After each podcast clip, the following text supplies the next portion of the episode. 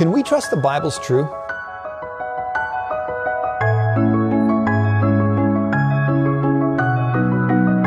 Hi, it's Calvin Smith here, and welcome to Creation Basics, where our goal is to make God's creation part of your everyday conversation. Now, today's question is Can we trust the Bible's true? Well, let me just give it away here right at the first. Yes, we can. from archaeology to astronomy, evidence from many different fields points to the veracity of God's Word. There's actually so much to talk about, it's hard to know where to start. So, today, what we're going to do is just zip through a whole bunch of different ideas. We're going to be all over the place today. Um, you know, at Answers in Genesis, our statement of faith declares the 66 books of the Bible are the written Word of God. The Bible is divinely inspired and inerrant throughout. Its assertions are factually true in all the original autographs.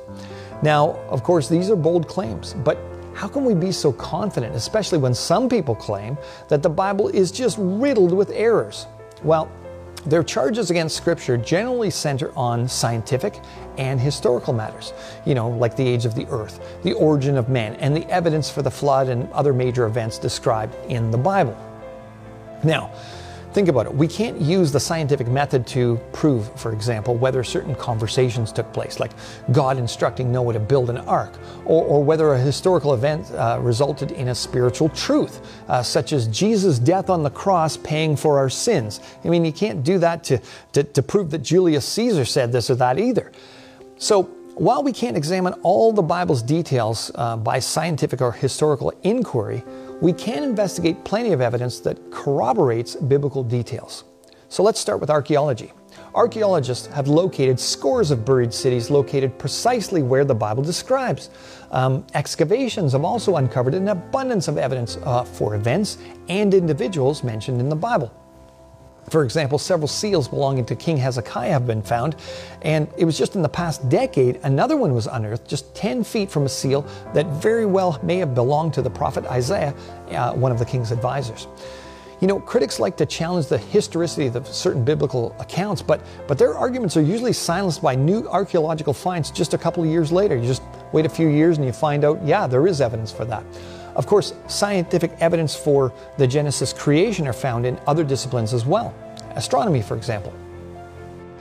Astronomical research on short period comets in the solar system yield data consistent with the biblical timeline. You see, because comets break down relatively fast, these comets couldn't survive for millions, let alone billions of years, as evolutionists imagine. Um, the biblical flood.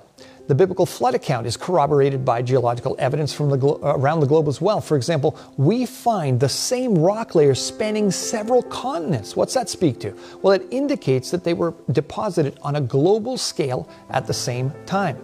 Anthropological investigations among ancient cultures have revealed hundreds of flood le- legends around the world, sharing an uncanny number of details with the biblical record.